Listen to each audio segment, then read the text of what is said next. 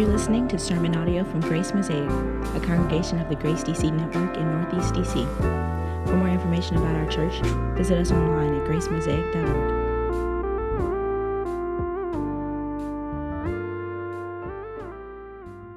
A few months ago, I had to catch a, a flight to do some denominational work. And when I woke up that morning, the weather was terrible. There were dark storm clouds, there was thunder and lightning, and it was raining cats and dogs. And I arrived at the airport. I made it through the security and boarded the plane. And then I got some gospel music going on in my earbuds because I needed to get my soul right for the turbulence. Because I don't like flying like that, y'all. So the plane taxis and then takes off. And on the ascent, we hit clouds and turbulence for a, a few minutes. But then all of a sudden, we burst through the cloud cover into an incredibly radiant, blinding sunshine above the clouds. Now, anybody who was on the ground would have concluded that the sun was not shining on that day. But the truth was that the sun was indeed shining in all of its brilliance. It was just that the storm clouds and the rain reduced the visibility so much that it was easy to conclude from the ground that the sun was not shining. And in many ways, this illustration captures how we experience the Christian life at times. When the storm clouds of financial hardship gather, when the thunderclaps of disappointment startle us, when the lightning of relational losses or dysfunctions strikes, when suffering rains down on our lives, soaking us in despair, we often conclude that the radiance of God's goodness is not shining. In times like these, our perspective from the ground is that God is not good. Sure, God was good when you got the promotion that you wanted. And yes, you could affirm that God was good when He provided a way for you to buy a house and, and when your kids got into the school that you were hoping for them to get into. But have you ever experienced events or circumstances in your life that led you to doubt the goodness of God? Have you ever found yourself conflicted by the dissonance between your trials and this truth? As we open up to Psalm 118 this morning, the psalmist gives us his own personal testimony to the goodness of God in the context of his troubles. And what he does is he enlists the worshiping community to join him in testifying to the goodness of God in our own circumstances and trials. And we're going to approach this passage this morning through two points. We're going to consider the goodness of God and the gratitude of the church. So let's look at our first point the goodness of God. Now, if you look at the structure of this psalm, it begins and it ends with this call to the community to give thanks to the Lord, for he is good. Now, in biblical studies, this is a literary device called an inclusio. Somebody say inclusio. Inclusio is like the bookends on your bookshelf. It holds this literary piece together. And one of the things that inclusio does structurally is it sets a theme or a frame for that, that piece of literature. And what we learn is that everything in the middle is connected to the theme, the frame on the end. So, what we see in this text is that the frame, the theme of this psalm is the goodness and the steadfast love of the Lord. And everything through the rest of the psalm is related to this theme. It's related to the goodness and steadfast love of the Lord. And you know what we can draw from this inclusio? Is that your life in God as His child is framed by the goodness and the steadfast love of the Lord. Everything in your life, including your trials and troubles, relates to the theme of God's goodness and steadfast love. In verses 1 through 2, the psalmist calls the community to give thanks to the Lord. Why? For he is good. And honestly, this is one of the deepest struggles of the Christian life. This is one of the deepest struggles when it comes to knowing God. Because the world, our own sinful hearts, and the devil, our enemy, all conspire to advance this one primary lie in our hearts God is not good. God is not good. And this sneaking, destructive thought often flies under the radar of our lives, and it makes a mess of our decisions, sometimes subconsciously.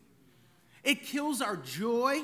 We wonder why we're always with a furrowed brow, agitated, bad attitude, bad spirit. And it also exacerbates our fears. And this is what makes this psalm so helpful for us. Remember how we said that the inclusio, the frame on this psalm, is provided in order to show us that the content in the middle is related to the frame? Remember we said that? Okay, well, check it out. The frame is about the goodness and steadfast love of the Lord. Even verse 5, look at verse 5. Out of my distress, I called on the Lord. The psalmist is in dire straits. He was in the worst possible scenario. It's when you are oppressed and stressed and squeezed from all sides. The psalmist, however, begins with the central axiom or assumption that God is good. He's in big trouble, but he doesn't allow his big trouble to shape his view of God. He allows his view of his big God to give context for his trouble. His distress doesn't diminish his conviction that the Lord is good. His distress doesn't lead him to self protective measures. His distress doesn't lead him to bitterness or cynicism or drifting from God. No. Because he begins with the goodness of God, his distress leads him to call on the Lord. His distress, listen, his distress does not diminish his conviction of God's goodness, it confirms it. It confirms it. Do you remember that Andre Crouch song? He says, If I never had a problem, I'd never know that God could solve them. I'd never know what faith in His Word can do. And that's why through it all, through it all, I've learned to trust in Jesus. I've learned to trust in God. If I never had a problem, I'd never know that God could solve them, and I wouldn't know what faith in His Word could do. Look at where the psalmist begins. He begins with the goodness of God. We see here that God is not good because He does good. God does good because He is good. In other words, the psalmist has the expectation of God's good action because he has the conviction of God's good essence. God is good. So all of his ways are good. All of his decisions are good. All of his plans are good. All of his timing is good because he is good. But the psalmist describes the good actions that flow from this good God throughout this whole psalm. He does actually call out the, the good actions of God, but he begins with who God is. The Lord is good. And that's why there are all these resulting good things that God has done. Look at them. He starts with the Lord is good and his steadfast love endures forever. Verse 2. Verse 5 The Lord is good and setting the psalmist free from his distress. Verse 7 the Lord is good and standing on the psalmist's side as his helper. Verses 8 through 9 the Lord is good as a refuge for the psalmist. Verse 13 the Lord is good in helping the psalmist when he was pushed hard and found himself falling. Verse 14 the Lord is good as the psalmist's strength and song and salvation. Verses 15 and 16 the Lord is good in winning the victory and sharing it with the psalmist. Verse 18 the Lord is good in disciplining the psalmist severely and not giving him over to death. The Lord is good in disciplining the psalmist severely. I fear that the church has lost this category of severe discipline from the Father for the sake of rescuing our lives. He doesn't give his people over to death, but sometimes it's necessary to severely discipline his children, like any good parent. And if you who are evil, hey, the whole counsel of God. And here's the deal the psalmist didn't know what the particular outcome of his distressing situation would be. And he didn't need to know. what he did know and what he needed to know was that the Lord is good. As a child of God, hear me, as a child of God, this is your birthright, this knowledge of God's goodness. This is your inheritance. You are where you are right now because God is good. You have what you have right now because the Lord is good. You're in a different situation than your friends because the Lord is good. He cannot be anything other than good. It's a cosmic impossibility for God to deviate from being and doing good. It's an utter impossibility for God to do you wrong because He is the essence of goodness. He is the pinnacle of goodness. He is the fullness of goodness. But here's the thing, and this is what wisdom dictates don't make the mistake of trying to forecast the way in which God is going to show his goodness to you in this life. Don't try to forecast it or circumscribe it. You can't accurately measure the goodness of God based upon how closely he aligns with your designs and desires. I'm gonna say that again. You cannot accurately measure the goodness of God based upon how closely He aligns with your designs and desires. For two reasons. First, that's man centered thinking. I measure God against me and all of my wisdom and all of my knowledge and experience for these few years on the earth. I'm going to tell the ageless one what's good and what's bad, what's right and what's wrong, what he ought to be doing, what he shouldn't be doing. It's man centered, and that is that's one of the most significant errors that captures our theological framing. Is when we start to frame things in a man centered way. That's the first reason why this is bad news, right? It's the first reason why it's, a, it's bad to think in this way. But the second reason why this is foolish is because it assumes that all of your designs and all of your plans are good. That all of your plans and designs are wise and holy and communally beneficial. You might have a pretty good scope on something you think is good for your personal life, but God is always doing many things at once and all things well, and He doesn't just want to do good to you. The stuff He does in your life is not just for you, it's for others, it's for your neighbors, it's for the world. Putting your trust in God's goodness frees you from the need to control everything. And it frees you from the need to have all the answers. It frees you from the need to have explanations for everything. Because you know what? Most of the time, even if you had the explanation, it wouldn't take the pain away. You don't need answers most of the time, you need God's presence. You know what it's like when you're going through a hard time. There's one thing to be doing it in isolation by yourself. It's another thing when a friend comes and sits with you. At that point, you don't need your friend to have answers.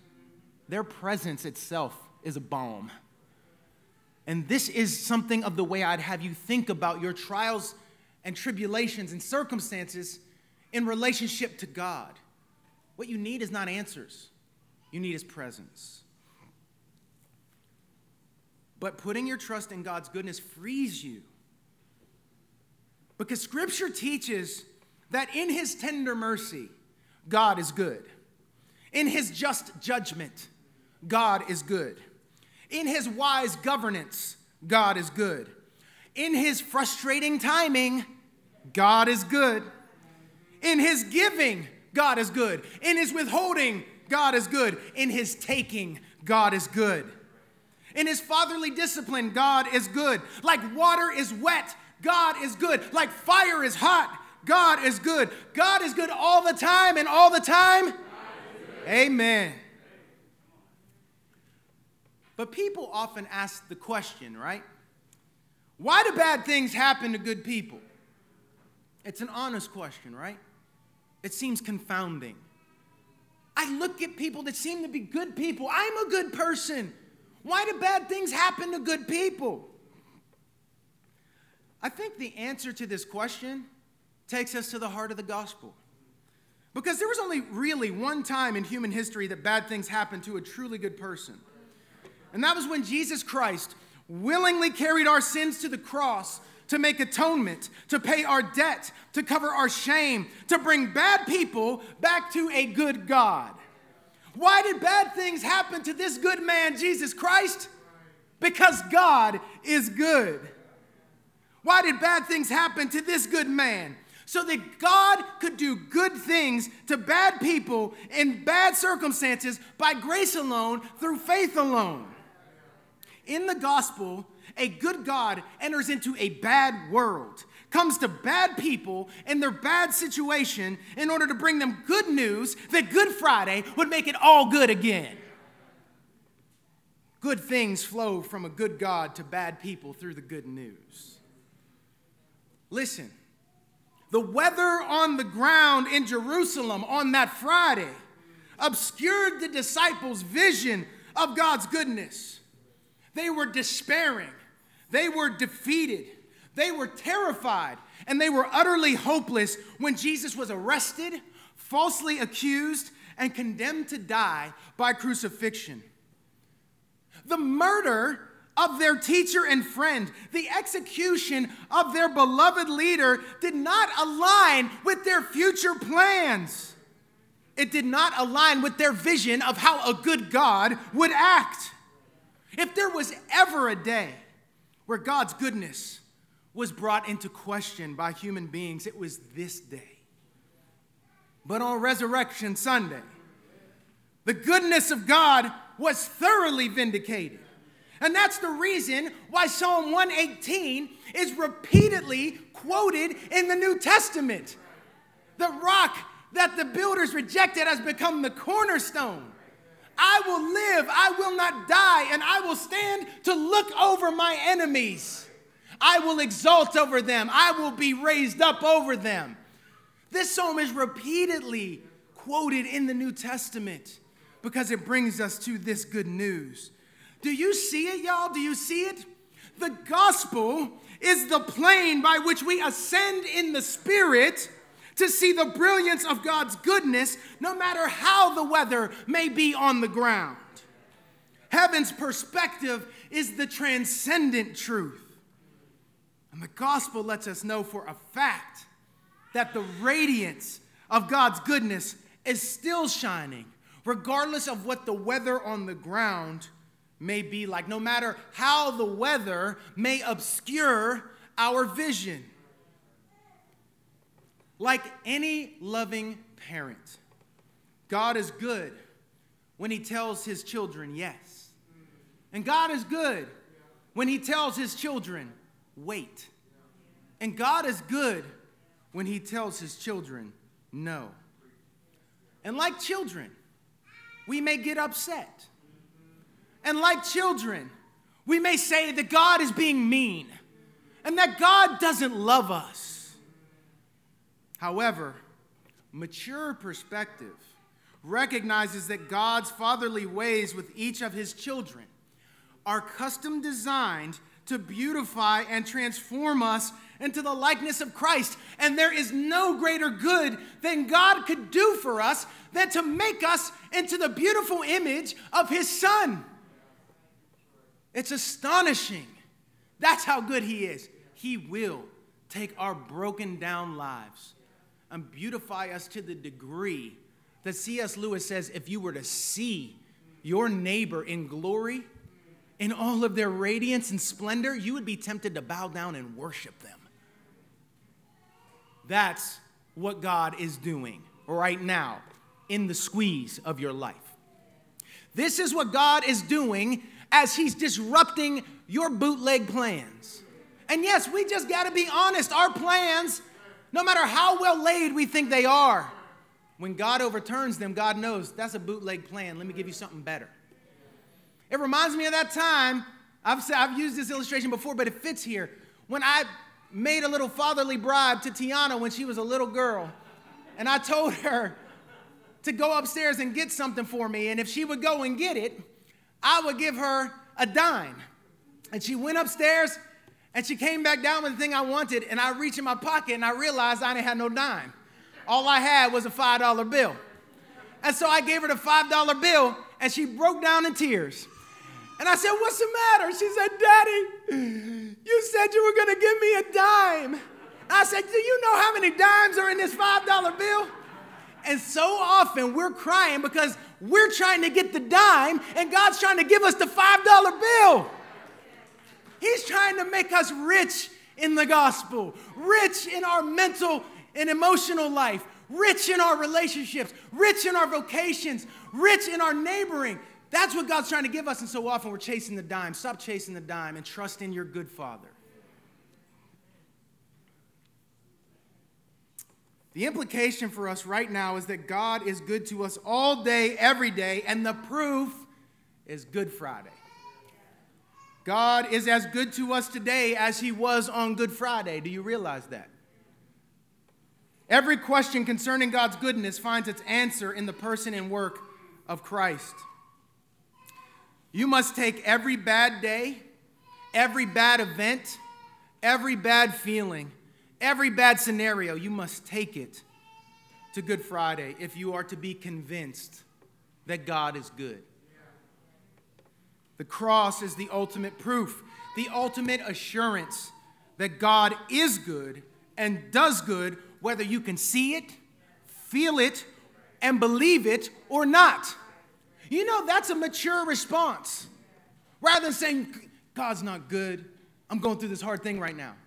A better response is to say, I know that God is good, and my emotions have not caught up to that truth yet, but I'm striving for it. That's healthy spirituality. Being able to acknowledge that your heart is sluggish to a truth that cannot be overturned. It's okay to confess that, to tell one another, I've, I've experienced this devastating thing. I know God is good. My heart can't feel it right now, but would you pray for me? Would you walk with me? so that in due time, the brilliance of His goodness will break through the clouds for me? We must reorient our lives and calibrate our hearts to this precious truth.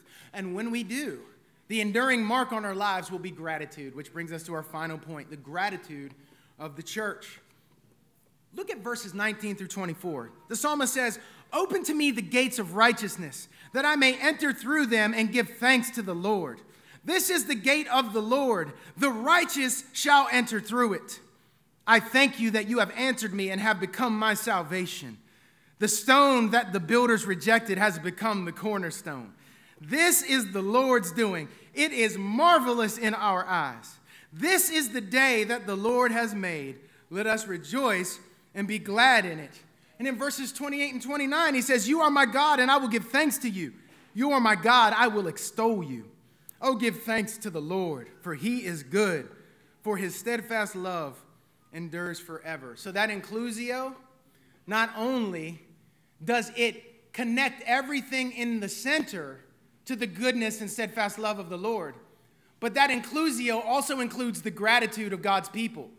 So we ought to express gratitude for everything that happens in the middle. Because God is up to things that we can't see, working our good. That's his promise. God works all things together for the good, for those who love God, for those called according to his purpose. Do you know what that good is? It's not random good. It is the goodness in that Romans 8 passage is Christ likeness. He is fashioning us into the moral and ethical beauty of the Lord Jesus Christ. That's good news.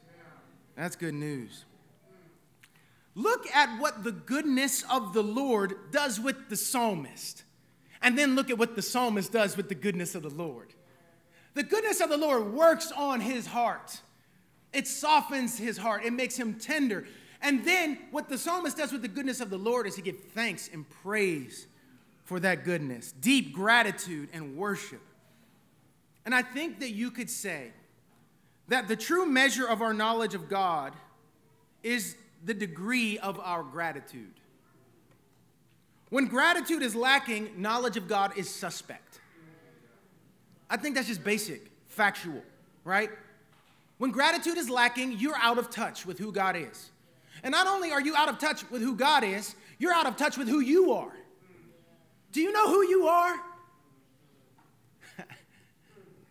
Think about the juxtaposition who God is, who you are. And you know things are out of whack when you come out of that with entitlement. That tells me you don't you haven't connected to those. You haven't you haven't penetrated into the depths of the two of those. Who God is and who I am.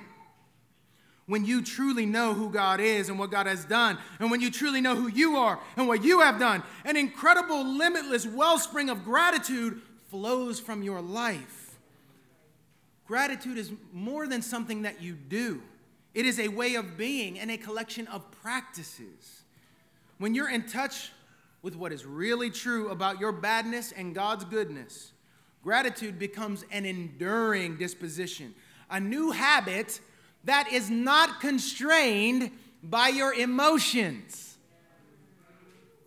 A new habit that is not constrained by your emotions. Oh, I don't feel like it. I feel sluggish. Do you know what Sunday mornings would feel like if we did not allow our emotions to call the shots on our gratitude and praise and worship? It would be different, y'all. It would be different. When you read through the Psalter and you see, clap your hands, oh you people, shout to the Lord. When you see David dancing, David danced so hard his clothes is falling off. Now, I'm not advising that. We don't need nobody's clothes falling off in here. But the point is that there was a connection made for David. He had experienced the goodness of the Lord and he let the gratitude flow. And he didn't allow his emotions to constrain his praise and his worship and the clapping of his hands and the lifting of his voice and the amening of the word. In light of the goodness of our God, complaining and entitlement got to go. Cynicism and bitterness must dissolve because the fact is that we're always enjoying infinitely more than we deserve to be enjoying. You, you realize the moment that you begin to lodge a complaint against the Lord with the tongue that He has given you and sustains in its health, you're, you're already speaking a conflict with the air that you have in your lungs and the mental capacity that you have to even have rational capability of critiquing him. He gave it to you. I had a seminary professor who once said that when, when people lodge their complaints against God or when there's atheistic rejection of God, it's like this scene that he saw on a, on a train where there was a little girl sitting on her father's lap and then she reached up and slapped him in the face. And the only reason she could hit him in the face is because he was holding her up on his knee. By the way, that would have that child wouldn't have made the rest of that train ride. I digress. The goodness of God should produce a grateful people. Grateful people exist in the world differently, y'all. Author Ann Voskamp says this. She says, In counting gifts, I discover that slapping a sloppy brush of Thanksgiving over everything in my life leaves me deeply thankful for very few things in my life. So, what do you do? Start naming all the ways that the Lord has revealed His goodness in your life. Start naming them. Do you need to journal them? Do you need to write them down? Do you need to make a family practice of ending each day with naming the goodness of the Lord through that day? When kids want to complain, when parents want to complain, be specific. Name all the goodness. Name the ways He's revealed His goodness. Sometimes it takes hindsight to be able to name the goodness. Two, be specific as you return your gratitude back to the Lord. Lord, I thank you. Lord, thanks for letting us have a good day. we can get more specific with that. Thank you for the gifts, specifically of life and faith. Lord, I thank you that you answered my prayer. Lord, I thank you that when I was anxious in that moment and I turned my heart to you really briefly, that you relieved me. Lord, I thank you for letting me have a wonderful conversation with my child about this precious truth of the faith. Lord, I thank you for all the little stuff that ain't so little after all. Three, share his goodness to you in the context of community. Share the things that the Lord is doing in your life with your people. Because sometimes one of the most beautiful and powerful rebukes that a cynic and a complainer can receive is to hear gratitude continually being shared with them, to remind them that I'm doing evil and not lifting my heart of gratitude to the Lord. That's evil. It's sinful. It's something of which to repent. Don't just say, "Oh, I'm just I'm just that kind of personality." No. No. Because that's not what you're going to be like in glory. You're going to be bouncing off the walls in joy. So that redemption can creep into your life now. Finally, remember that gratitude for the goodness of God is crucial for witness. Commend your good God to your neighbors. Remember the source, and you just might help your neighbors to catch that gospel flight up through the clouds to see the goodness of the Lord shining brilliantly in this place. Amen. Let's pray.